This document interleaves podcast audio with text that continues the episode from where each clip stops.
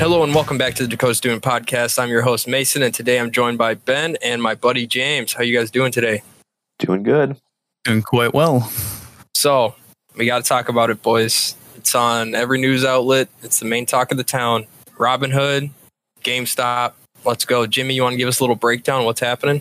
Yeah, absolutely. So, for those of you who are who are unaware, um, currently what's going on in the market, it's been kind of a crazy week, as I'm sure many of you are aware.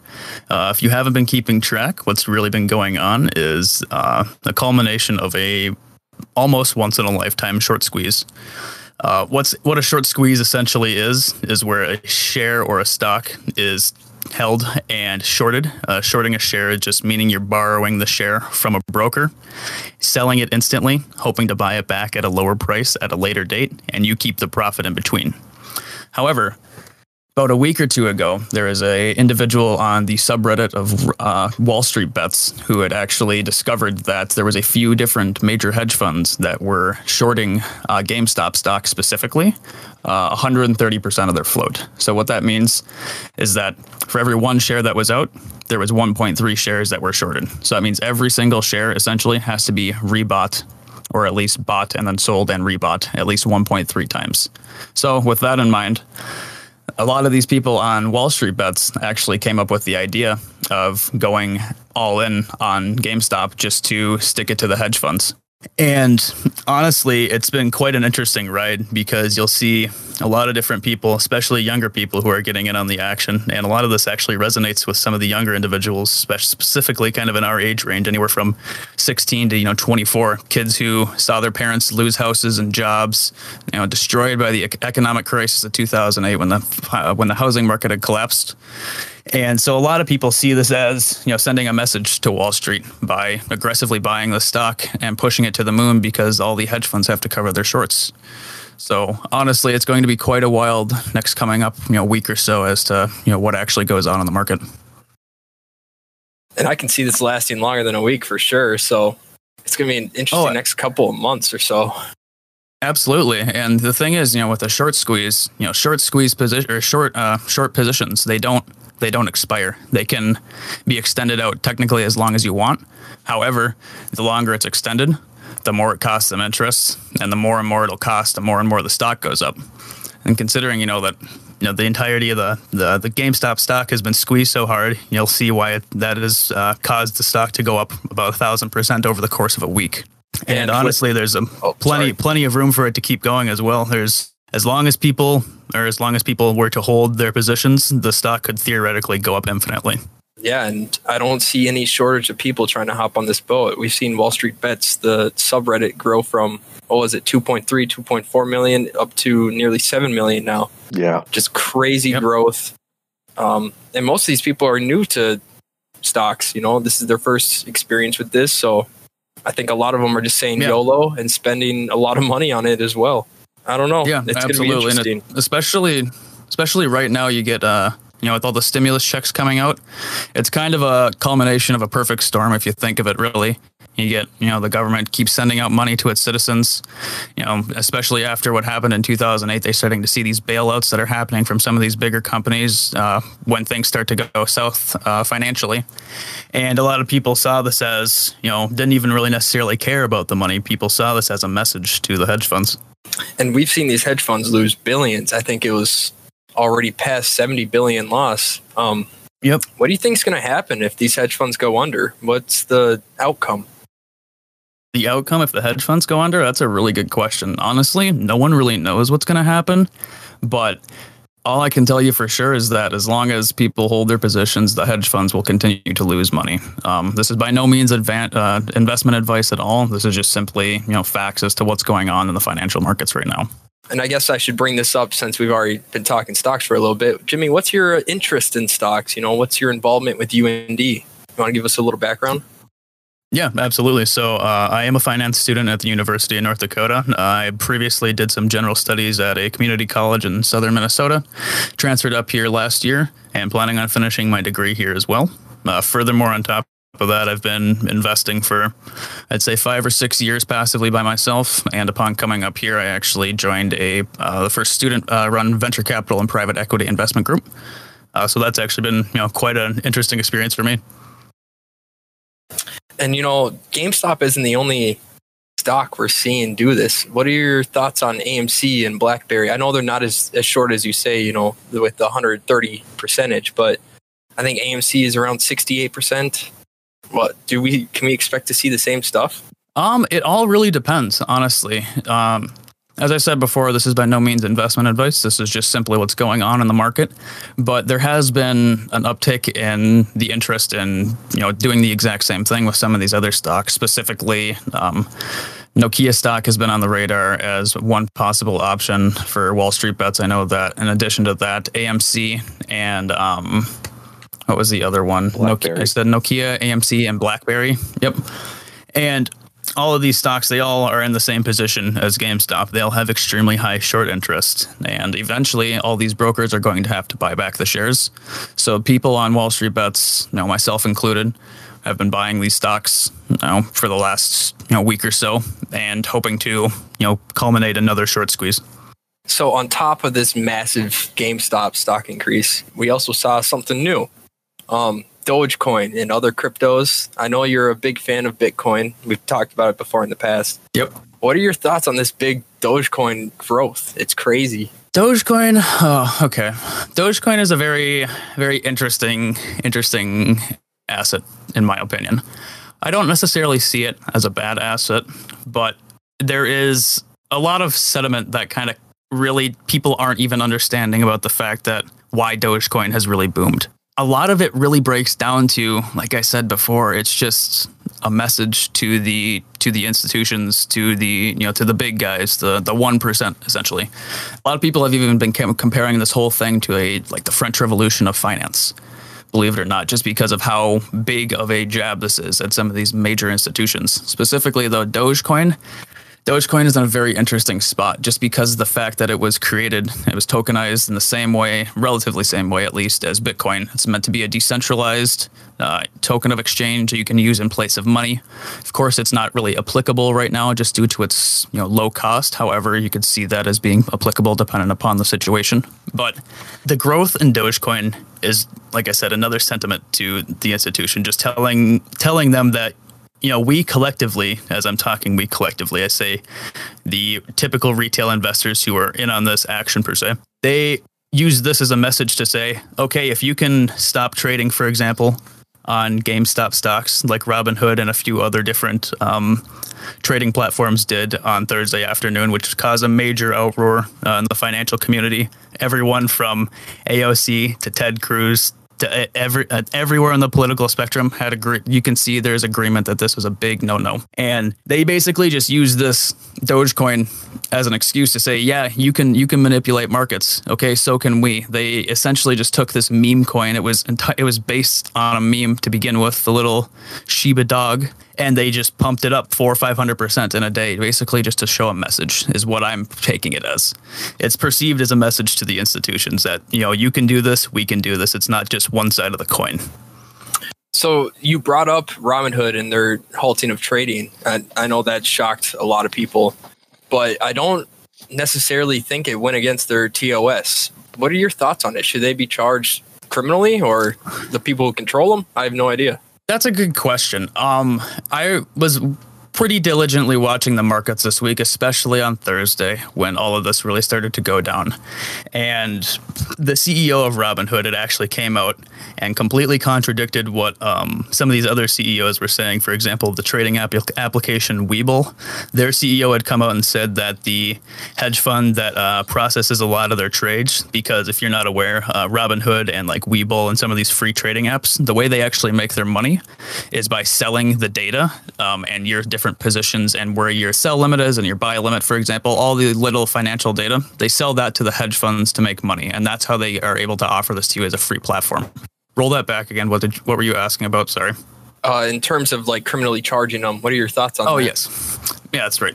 So in terms of criminally charging them, I I, that's kind of walking a fine line. Um, I can understand the sentiment of wanting to charge them because at the end of the day, you know, this really is market manipulation. It's no matter how you look at it, it's market manipulation because essentially what the general consensus is now is what happened is these hedge funds told the trading platforms that they need to halt uh, halt the buy or halt the ability to buy on the platform just to cover themselves. And it is within the Robinhood terms of service that this is something that can be done, but it, it kind of goes beyond necessarily terms of service, in my opinion. This is this is, in my opinion, a blatant abuse of power, just the ability to do this. So I don't necessarily think like you know charges are the only thing that need to happen. I do agree someone needs to have some sort of punishment for this because I'm sure the rationale behind some of these trading uh, platforms to help buying on some of these positions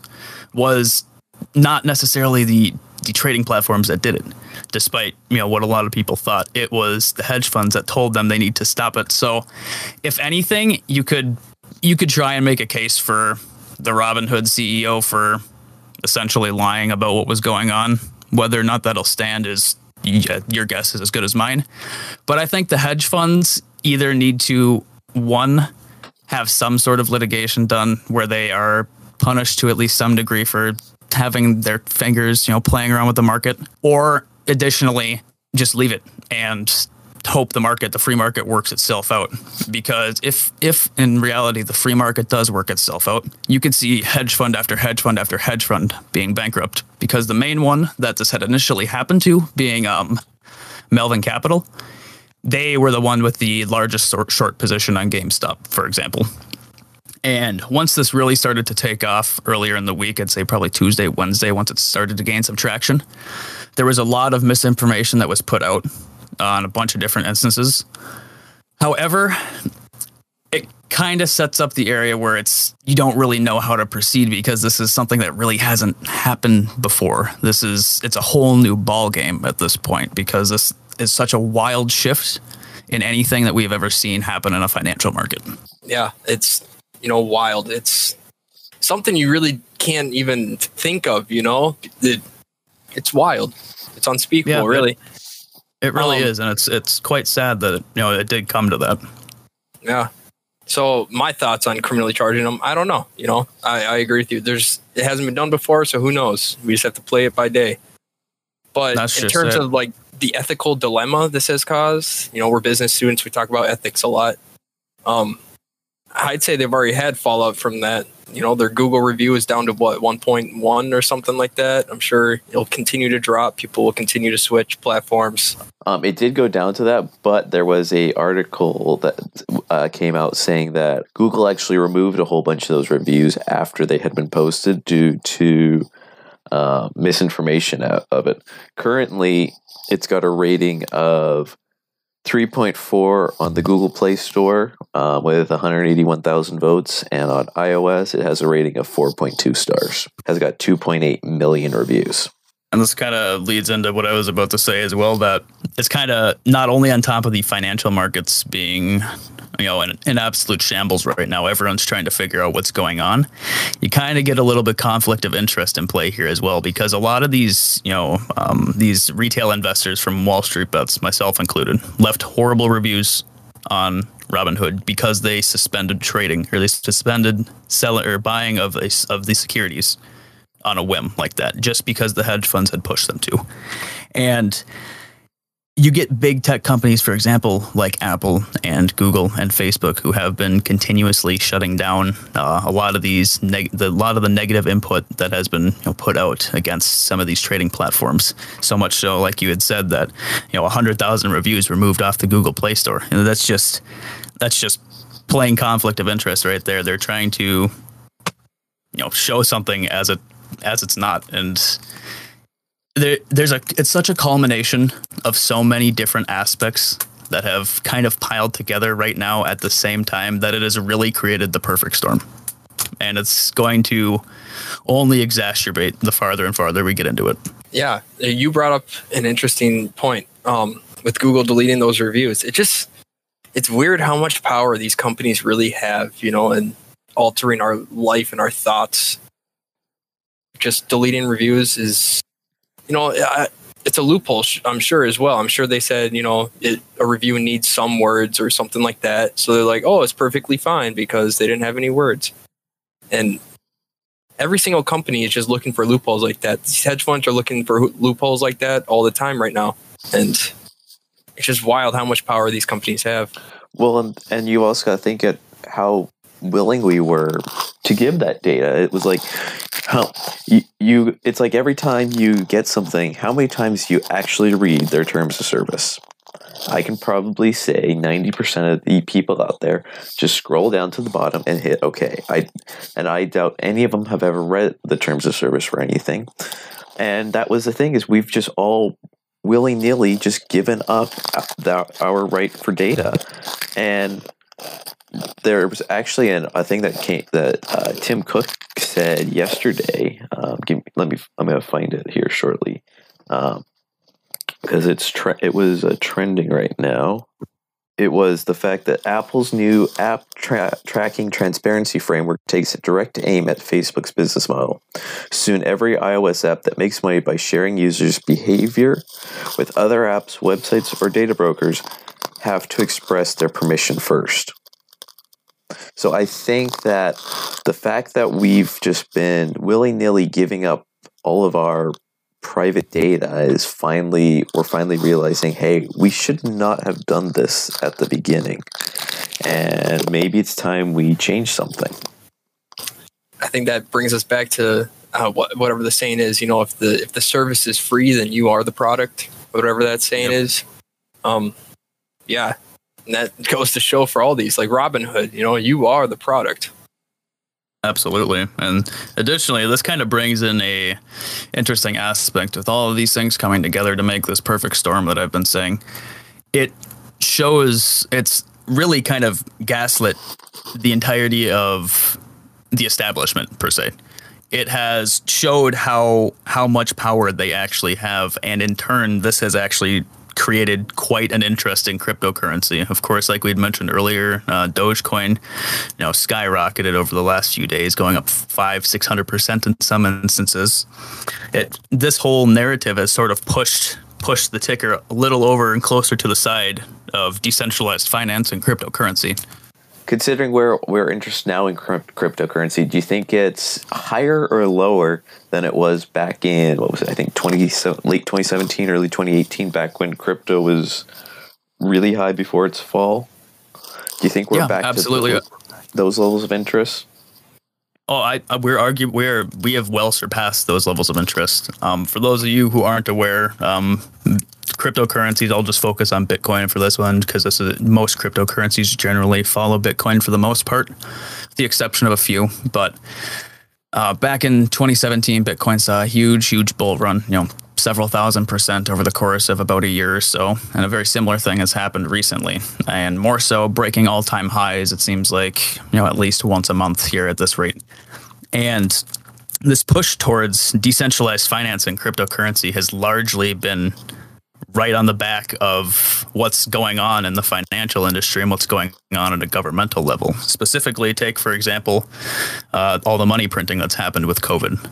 Um, I believe, I believe, uh, don't quote me on this, but it's somewhere in the range of 35 to 45 percent of all U.S. dollars in circulation were printed in the year of 2020. What's that mean? Eventually, of course, right now we're not going to see a whole lot of inflation just because employment is still really low because of the pandemic. But once things start to pick up, having all of this extra you know, liquid capital injected into the market, you're going to slowly see the rise of prices. And this has actually woken people up to the fact that you know currency can be manipulated. It absolutely is manipulated. Hell, we have a institution specifically in the federal government, the Federal Reserve.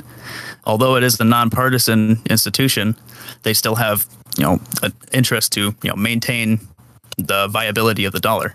And in doing that, there has been a lot of manipulation in the currency recently. Like I said, there's been a lot more money printing. There's been a inf- not necessarily infinite, but about 120 billion dollars in asset buying by the Federal Reserve recently. All of these things have pushed so much attention to the fact that money is not what we think it is, or what most people think it is. And with that in mind, it opens the door to the boom of some of these cryptocurrencies. And a lot of these things are trying to actually figure out how to bridge the link between traditional finance and cryptocurrency finance. So I just thought of an interesting question. You know, with considering all of our money, realistically, all of our money, you know, the global economy money is all fiat now. Some could mm-hmm. argue it's backed by oil, our dollar at least. So with the decline of every currency nearly, you know, worldwide, can you see us going back to like a, a gold standard? You know, gold backed money. As much as I would love to see a gold standard or some sort of implementation to actually have show that the dollar has a store of value as opposed to the fact that it can be just infinitely printed. And for those of you wondering, you know, the Federal Reserve Chair did in fact say we're not going to run out of money. That should be concerning in and of itself. The fact that they can just infinitely print money, and the more the money gets printed, you know, the, the less it's worth. So, yes, absolutely. I think if in order for the dollar to remain viable in the foreseeable future, there needs to be some sort of standard to it. Whether or not that happens, I don't know. But if it doesn't happen, I could easily see a massive, massive shift towards cryptocurrency. And we've already started to see that shift. Because, like I said, Bitcoin topped out right underneath, you know, 19 or so, 20 ish thousand in 2017. And since then, many, many, many institutions have seen the value of Bitcoin. Specifically, one um, one institution, uh, MicroStrategy, was the CEO Michael Saylor he saw this value in Bitcoin long ago. He's been following it for quite some time and is so confident in it to the point where he put over a billion dollars of their company's balance sheet specifically in Bitcoin as a hedge against the dollar. He specifically did it as a hedge against the dollar because he saw how much was how much money was being printed. And it really you know brings the question, if you're seeing some of these Fortune 500 companies doing this, you know, publicly, how many of them aren't necessarily you know displaying their plans to do this per se. I mean, whether or not they're in the market or not, they have to release that on their financials, you know, every quarter. I get that. But I think over the next five or so years, you're going to see not only a massive retail investor or uh, individual shift, but an institutional shift. So much so that, like I said, Michael Saylor, he's even hosting a uh, cryptocurrency summit to show to some of the other major CEOs in the area or in the uh, in the markets and the S&P 500, et cetera, et cetera. Just the value of a currency or a store of value that can't be manipulated by a central body. Mm-hmm. Well, I can. And oh, um, go ahead, Ben. I did a little bit of research. Um, it looks like in the la- in the year 2020, about it look it's estimated between 22 to 23 and a half percent of the money was printed in that year, and then um, going back to the Bitcoin thing, um, so you, yeah, you, you're right. It did peak in 2017 at about nineteen thousand dollars, but back in January of of this year, on January 8th, it peaked at uh, around forty thousand. So, so, since its last peak, it's mm-hmm. almost doubled. Well, it has doubled. Yep. And now it's hovering around the thirty-four thousand dollars. And I can't see that going down too much anymore. You know, I would personally, this is an investment advice. I know nothing. I'm stupid. Don't listen to me. But I was planning on buying Bitcoin with the next dip, and I still have that plan. But the hard thing about Bitcoin now is what is the dip? You know, I I was contemplating buying at 30k because who knows, it might not go lower than that anymore. But I don't know. It's an interesting market. It's an interesting world. And that's just it. You know, it's it's trying to of course, the saying in the in investing, it's you know one pretty much everyone knows. Trying to time the market is more often than not worse than time in the market.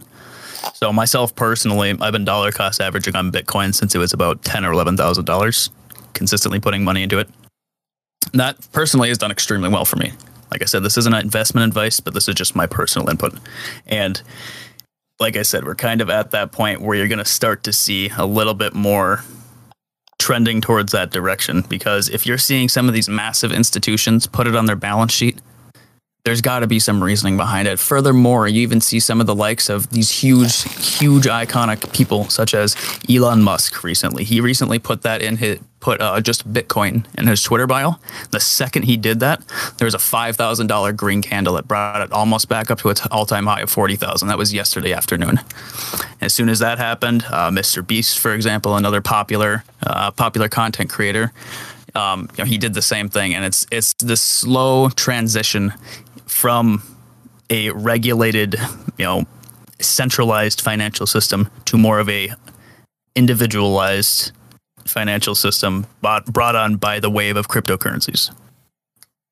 You brought up an interesting point. You know, with that business putting a billion dollars into Bitcoin, how many of these ex- execs and other business leaders do you think have it on their personal sheet? You know, I don't. That's the question. That's just it. There's there's no way to really know. I mean, in, Bitcoin is inherently supposed to. It's the reason people like it is because it's not only decentralized but it's completely anonymous. And a lot of people will you know try and use that to you know spite it and say, oh yeah, it's an anonymous payment solution. It's used. It's only used for you know you know buying drugs and terrorist financing, yada yada. But a counterpoint to that is a lot of people don't realize how much illegal stuff happens on the dollar on a daily basis. There's like trillions of dollars worth of illicit transactions that happen on the dollar every year. Mm-hmm. But they'll try and use that as a stick to, as to why Bitcoin is a bad thing. And you know, a lot of these bigger institutions, so example, or not necessarily institutions, but regulating bodies like the Treasury, like, and some of like the people who would be in a position to actually do something about cryptocurrency, they don't want cryptocurrency to succeed necessarily. Whether or not they say it, they don't want it. They don't want it to succeed because you know he who controls the money controls controls the people. Mm-hmm. And I think that shows, you know, way more than it used to now. I think Absolutely. everybody is really realizing that money does control the world. So, you know, the dominant form of money is also going to control the world, such as the, mm-hmm. the US dollar right now, but cryptocurrency in the future, who knows? Yeah, oh. absolutely. It, it, it, could it could take a massive shift, and of course, you know, I could be wrong. Like we've said many times before, this isn't financial advice. This is just my personal input as someone who has I don't claim to know everything, but I feel like I have a reasonable enough experience in the field to be able to talk on it. And me personally, I don't see. I don't see anything else happening. I don't. I don't see the U.S. going back to a standard like the gold standard, or people have even proposed the silver standard, which is a little weird. We used to do it back in the day, but it doesn't really make sense anymore necessarily. But without some sort of actual store of value, the dollar is eventually destined to fail. That's just as plain and simple. So you brought up silver, and I know this isn't on our agenda, but I do want to talk about it a little bit. There's been plans to, you know, like the same type of GameStop stuff, but for silver. What are your thoughts mm-hmm. on that? Um, with silver, that's an actually interesting one. Um, a lot of people have seen that uh, silver as a possible next short position for Wall Street bets. Um, like I mentioned before, Wall Street Bets being the Reddit forum that's seen a tremendous growth with the explosion of uh, the GameStop stock recently. But a lot of it comes down to um, the reasoning behind this is that a lot of silver is sold on paper, is bought and sold on paper because, of course, silver is a commodity. It's a you know physical asset. Transferring massive amounts of silver would be cost inefficient to say the least. So a lot of this trading happens on paper. So it appears that there's actually a lot more silver for trade than there actually is. So the thought is with a lot of these people is that, you know, if we can just buy and hold the silver positions, then the same thing will happen because since so much of it is traded on paper, it's ability the ability to trade it like a stock, for example, and short it or, you know, trade options on silver. It's all too apparent now. So there's plenty of room that that can actually be a thing where seeing some sort of massive skyrocketing in some silver prices, whether it be physical or paper prices, is a possibility. It's just wild, man. This, I don't know. I feel like that Reddit page is a godsend for the average person. You know, it's it allows people to communicate and really express, you know, their their anxiety with the markets and their stress with the markets and who controls it. Mm-hmm. And honestly, I think it's like you said, the French Revolution of Finance. This is, you know, the largest internet riot, so to say, that we've ever seen.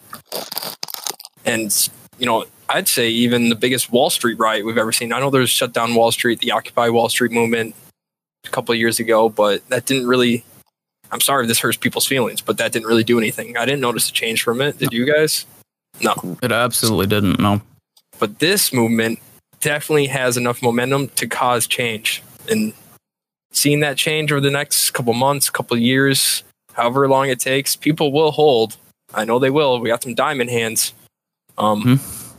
Myself yeah. included. Like me, I just for the record, I'll just tell you guys my positions just so I'm being transparent about it. And like I said, this is not investment advice, but my current positions in this whole quote unquote meme stock revolution are GameStop, BlackBerry, Nokia, and AMC, all of which have seen, you know, the similar similar interests as um, as like I said, GameStop being the main one. So there's a whole lot of things going on right now, and it's anyone's best guess as to where it really ends up because hell what we saw on thursday was absolutely unprecedented. This is something no one had ever thought they would see.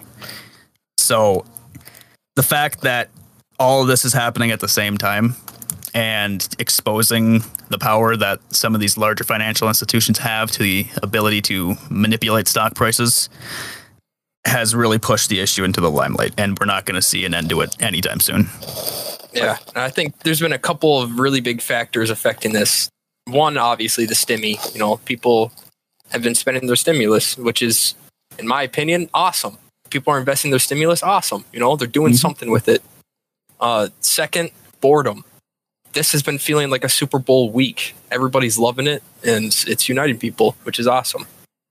And mm-hmm. the last factor is just the deep hatred, you know, the deep hatred for the market. And I think it's going to continue to grow. Do you think that with all this happening, it's any coincidences that all these companies' uh, Q4 results and year end results came out in the last 14 days? Is it any coincidence that it happened? Do you think that it's any coincidence that all these companies' uh, Q4 results had to come out within the last few days, that all this has transpired after Q4 results were announced? Not necessarily. Um, for those of you who aren't aware, earning results on stocks, specifically public traded stocks, uh, they are on a schedule and they have to be done typically every three months, not every quarter. That's a standardized thing. It's you know once you go public, you have you know your earnings dates released. You know you have that planned out. You know 30 years as to how long when they're going to be released because it's just the same date every single year. So I don't think it necessarily has any. Um, any impact on what's happening. However, it has um, it has shown that there are other positions available outside of GameStop. You know, it has shown that there's you know more to be had in this fight with the with the one percent per se, or the fight with the man than what's actually being shown. There's plenty of more room for this to continue. And continue it will. Um, yeah, next week's gonna be interesting. I'm excited to see it. But yeah. unfortunately, uh, we have to switch up the topics a little bit. I'm sure we could talk about stocks all day. It's you know the main topic. Uh, I feel like we should do a couple COVID updates. There's some new vaccine updates. Uh, Johnson Johnson has a 66% effective vaccine. Awesome. The more people producing that, the better. What are your thoughts on that, actually, guys? Are you guys getting the vaccine? My mom asked me that the other day, and I thought, I don't know. Why not? I'm plan. I plan on getting it. I just want to wait, um, mainly until this whole supply shortage thing is going up, is is stops because uh, there's been watching that whole supply thing of of how each state is doing it differently. At least here in Washington, we've it's it's been at a very slow pace. Like we we've had a couple big mass vaccination days because of freezer uh, failures and they happen to get all the vaccines out but it we aren't moving at like the speed like uh, west virginia is where they're I, I, believe it's west virginia where they've got like it's some crazy percentage already vaccinated in such a short amount of time.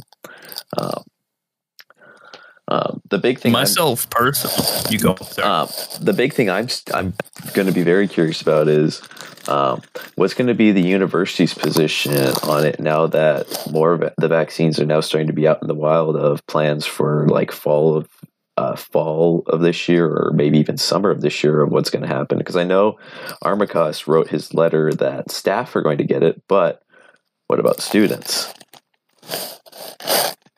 Myself personally, um, I'm kind of in the same boat. I think I'm going to wait on it. This isn't necessarily a distrust in vaccines, and I'm by no means an anti vaxxer, but I don't like the speed in which this vaccine was produced. I don't like really the lack of transparency on a lot of what's been going on with COVID since the beginning because there really hasn't been any. Of course, there's been you know developments as to oh yeah, there's this many deaths, this many cases, yada yada. But the initial, you know, how how everything got to where we are, there's a lot of uncertainty and you know not necessarily clarity with how how things are going.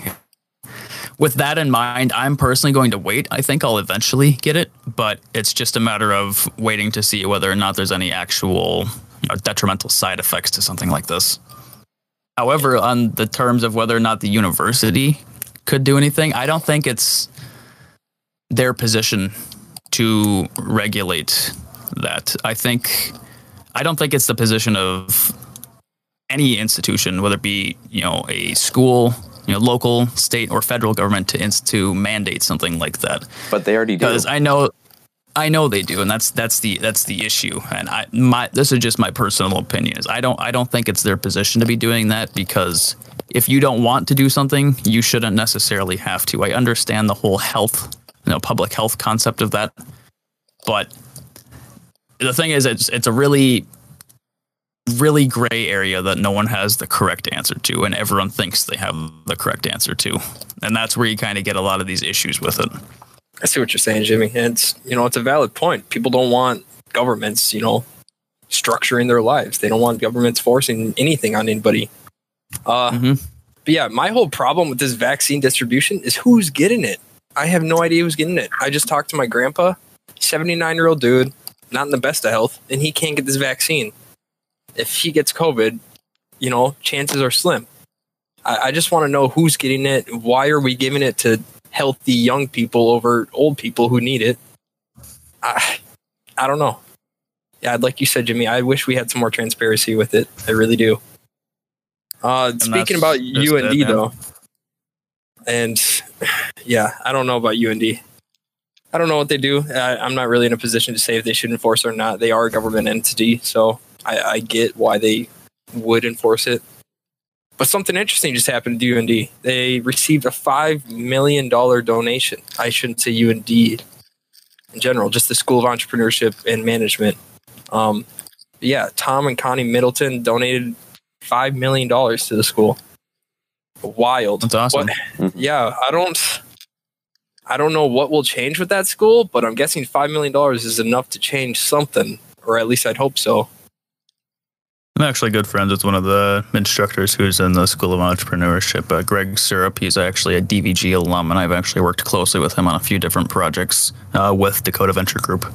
And I, th- I, think it'll be good to p- it'll be put to good use. I know uh, I know the entrepreneurship department isn't the biggest. I know that's you know it's kind of like a little subsection, I believe, of the business school. But I think I think it'll be a very beneficial thing for them. I think so as well. Mm-hmm. And it's going to be interesting to see. Uh, I'm going to put my personal opinion out there. Schools aren't very good at spending money. No government institution is very good at spending money. Or I should say, they're good at spending money, but not in the right places. Um, so we'll see. Uh, I'm sure we'll have more updates coming up, you know, a week or so about what the actual plan is with that five million. I'm sure we'll be seeing something. Uh, other UND news, we had some sports. Hockey, killing it. Good job, guys. Uh, 5 0 victory against Colorado, 6 2 against Omaha. Nice job, guys. Men's basketball also with the win against uh, Western Illinois. Women's basketball, they've been on a slump for a while, but they picked up the dub against Western Illinois. Uh, men's tennis had another victory. Women's tennis had two losses. Overall, you know, it's not a bad not a bad sports week. Great job, guys. Yeah, a, a very good week. Much much better than uh, last week's week.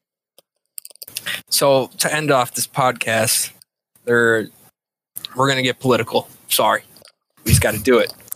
Biden's president. We've seen some new things. The main thing I want to talk about is the executive orders. Biden has actually broken the record for the most amount of executive orders within the first week or so, right? Yeah, first week. He's mm-hmm. done mm-hmm. 42 executive orders within the first week of his presidency. And I believe, if memory serves me right, Trump, who did a lot of executive orders, only did like nine. I believe he only had one in his first week, if I'm not mistaken. Uh, you know what? Let's look that up. Donald. Yeah. Trump. Fact check. I'm kind of in the same page as you, though, Mason. I don't really know how I feel about all the executive orders because I un- I understand the. You know, I'll just put my political position out there before I get into it. I've I voted conservative in the last two collect two elections. However, after everything that's been going on, I've much much more recently found myself in a very libertarian standpoint, a very you know not necessarily like anti-government, but more of a stay out of my pocket, you know, stay off my back kind of thing. Smaller government, and just smaller, smaller government. Yeah. Yep, absolutely. That's where I'm at, and you know, it just it's quite a shame that you know a president who basically ran on you know bringing America together, you know, collectively democratizing the White House, you know, not you know getting rid of the quote unquote fascist or dictatorial or dictatorial style of Trump, which I don't even necessarily think there was. I think he did fantastic things for the economy. But then if you were to say that and then come in and sign 42 executive orders in a week, that just it's it's not the it's not the right message to be sending if you're if you ran on a platform of removing dictatorship. And uh, honestly, with all this stock stuff, I'm gonna pull out put out my opinion. I don't know if you guys agree. But uh, Biden is not necessarily disassociated with the Wall Street. I'd say Biden is pretty deep in Wall Street pockets. I can mm-hmm. see a lot of Biden supporters coming out in these next couple weeks going against Biden and calling for impeachment or something of the sort because this stock has caused so much unity between parties. People who thought, mm-hmm. I hate you with every living part of me, you know, are like, oh, you're actually a decent guy and just thought the economy was good. Like I think yeah. people are realizing how narrow-minded they were over these past four years, and are finally seeing eye to eye over a couple things. One being Wall Street's bad. Um, but yeah, I it's going to be I an interesting. There, I, I wouldn't necessarily say Wall Street is bad. Oh, the people the who manipulate Wall Street is bad. Yeah, the suits, yeah. quote unquote. Yeah. The because you know whether you whether you know it or not, you know Wall Street is largely responsible for a lot of the economic growth you see because you oh, guys yeah. think about it from the perspective of trickle down economics. You know, if, if you have a share, for example, of XYZ stock that does well, then you know in theory that gives the company the ability to you know raise extra capital by selling additional shares they could use that to fund other projects so on and so forth and it all kind of trickles down that's the theory with it However, if you have the ability to do that, that's kind of where it becomes an issue. And especially so much with the Biden administration and all of this happening right now, there is kind of a lot of conflict of interest, especially with President Biden, because he has been so deeply involved in Wall Street. He's not necessarily like a stockbroker or something like that, but he does have a lot of large, large donors who are trying to, to trying to protect the establishment per se. And on top of the conflict of interest, um, the big the big um, hedge fund that has kind of been at the spotlight with all of this, uh, Melvin Capital. Um, it was either Melvin Capital or Citron Research, one of the two, had Janet Yellen, um, Biden's Treasury Secretary, pick, you know, arguably one of the most powerful people in the monetary system. She had an eight hundred thousand dollar speaking fee from Melvin Capital or Citron Research, whichever the one. That all of this happening at the same time, it's just a lot of conflict of interest that really just it puts the entirety of the issue in the spotlight. Seeing it from every everywhere from you know the the suits on Wall Street to the Treasury Secretary, it's it's a bigger problem than what a lot of people are realizing. Mm-hmm. Yeah, and I should have picked my words better. Wall Street isn't bad, but the people who control it are bad right now. Yeah, that makes sense. Um, but yeah, it's a storm's a brewing, man. I I don't know. Everything is just going to accumulate into this big old bubble, and when that pops, it's going to be an interesting, interesting outcome. No one knows how it's going to fold out either, so it's just a matter of being diligent and, you know, if it's it's it's going to be a wild ride. So you know, strap in. Okay. I'm hoping after this, people would will start to realize that you know this this two party system, and especially just you know following a single party simply because you hate the other one isn't the best choice. I think we need a. I think people will realize that the quality of the candidate is the main thing. But uh, who knows? I don't know. People are unpredictable, as we can tell. Alrighty, I What were you going to say, Ben? Um, okay, so Biden has he's not done he's done 42 executive actions, not orders. So orders are so it's both orders and then like uh, memorandums and other stuff like that. He's done 42. Donald Trump in his first week did 12. Okay. The ex- That's executive actions, so not orders. Okay. Right. So- So that's both executive a- executive orders and then presidential determinations, uh, or notices or s- stuff. all- Anything like that. Any anything where the president is basically signing anything into order. So to sum it all up, Biden has exercised his presidential power more so than any president in history within the first week. Yeah. Absolutely. Yes. Okay. And it's not just, and it's the most, especially with within the last few presidents who has done the most. Even though he went on record saying that he was not going to lead as a dictator uh, or uh, lead by executive orders, and li- basically in the first week, he's literally led by executive orders. Basically, ge- he he made Trump Which- of, of it doing the entire time he was in office, and what is he literally doing? The exact same thing, but like four times as many of them. Which really raises the question too. I mean, of course, there's still contesting, you know, certain instances of the election. Understandably, It- there's always going to be contesting of certain elections. But as it stands, Democrats control the Senate, the House, and the presidency. This is enough to pass virtually any bill that you want, as long as there's entire partisan support for it. There, there shouldn't necessarily even need to be executive orders. But the fact that you run on the platform of, you know, trying to get rid of this fascist or dictatorial individual, and then you go on the record and, you know, so many executive actions or orders in that period of time while you have the ability to just pass them properly, it just it's it seems like nonsense. It seems like it's an absolutely pointless move. I don't. I feel like there I should be a little bit more, a little bit more normalcy necessarily to the process because you went through the fight to get there. Why not use your resources you have? Well, and then the and then the irony of some of them, like he's just recently input a travel ban, and Biden on the record um, at about on March twelfth, he said a wall will not stop the coronavirus. Banning all travel from Europe or any part of the world will not stop it. What is he doing now? He's banned travel from, I believe, I know for sure he banned travel from South Africa, and then I'm not sure where else, but he's literally Oh. doing exactly what he said we should not be doing. It says Brazil, Ireland, UK, and much of Europe. Yeah, so I believe it's the quite a few. Schengen area, Yeah. which is like 27 countries. So he's Yeah, literally doing the opposite of what he said of of what he he said he said a year ago. Yeah. Uh, even with his domestic COVID restrictions, you know, he's been trying to basically do the same thing Trump did, even though he said he already had a plan developed for when he is president. I don't know. All I'm seeing is hypocrisy from the Biden administration. It's it's terrible. I don't know if you guys watch the press conferences about the Wall Street bets and the stocks and everything. They didn't even have an answer. They didn't even have anything to say about it.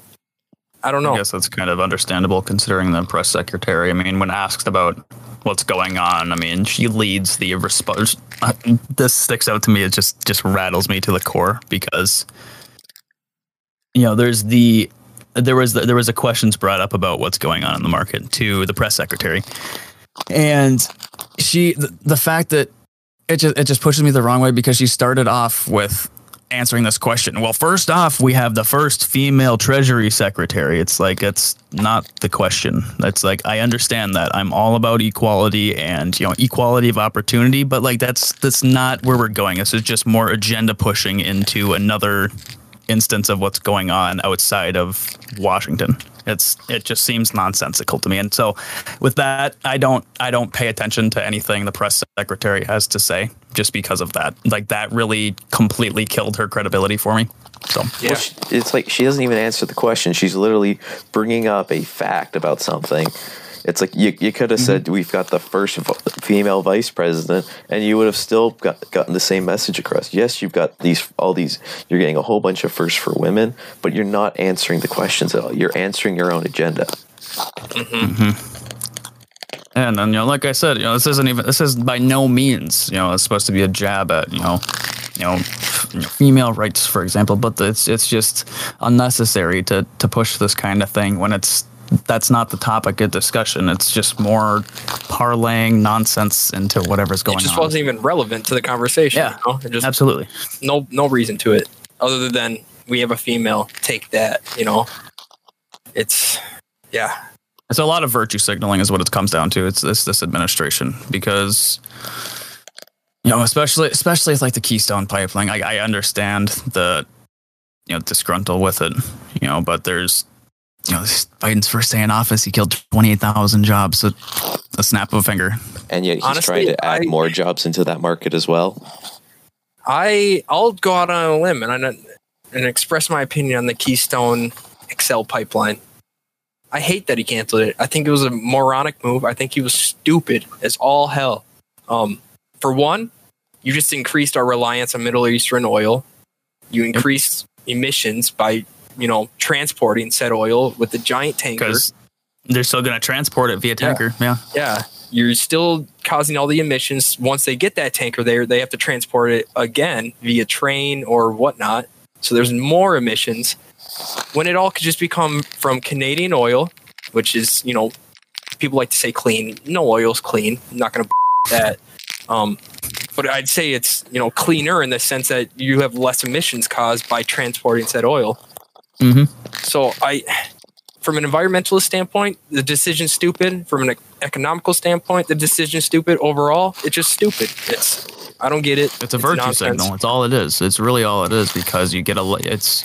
I'm gonna go off on a little tangent here. You have a much more progressive liberal party than you know, say eight years ago, four eight years ago, and this this largely won Biden in the White House, whether you like it or not. You know, they came out for him in droves because of the hatred for Trump, and he made a lot of lot of promises that are simply virtue signal promises. That's all they are, and he just bagged votes because of it.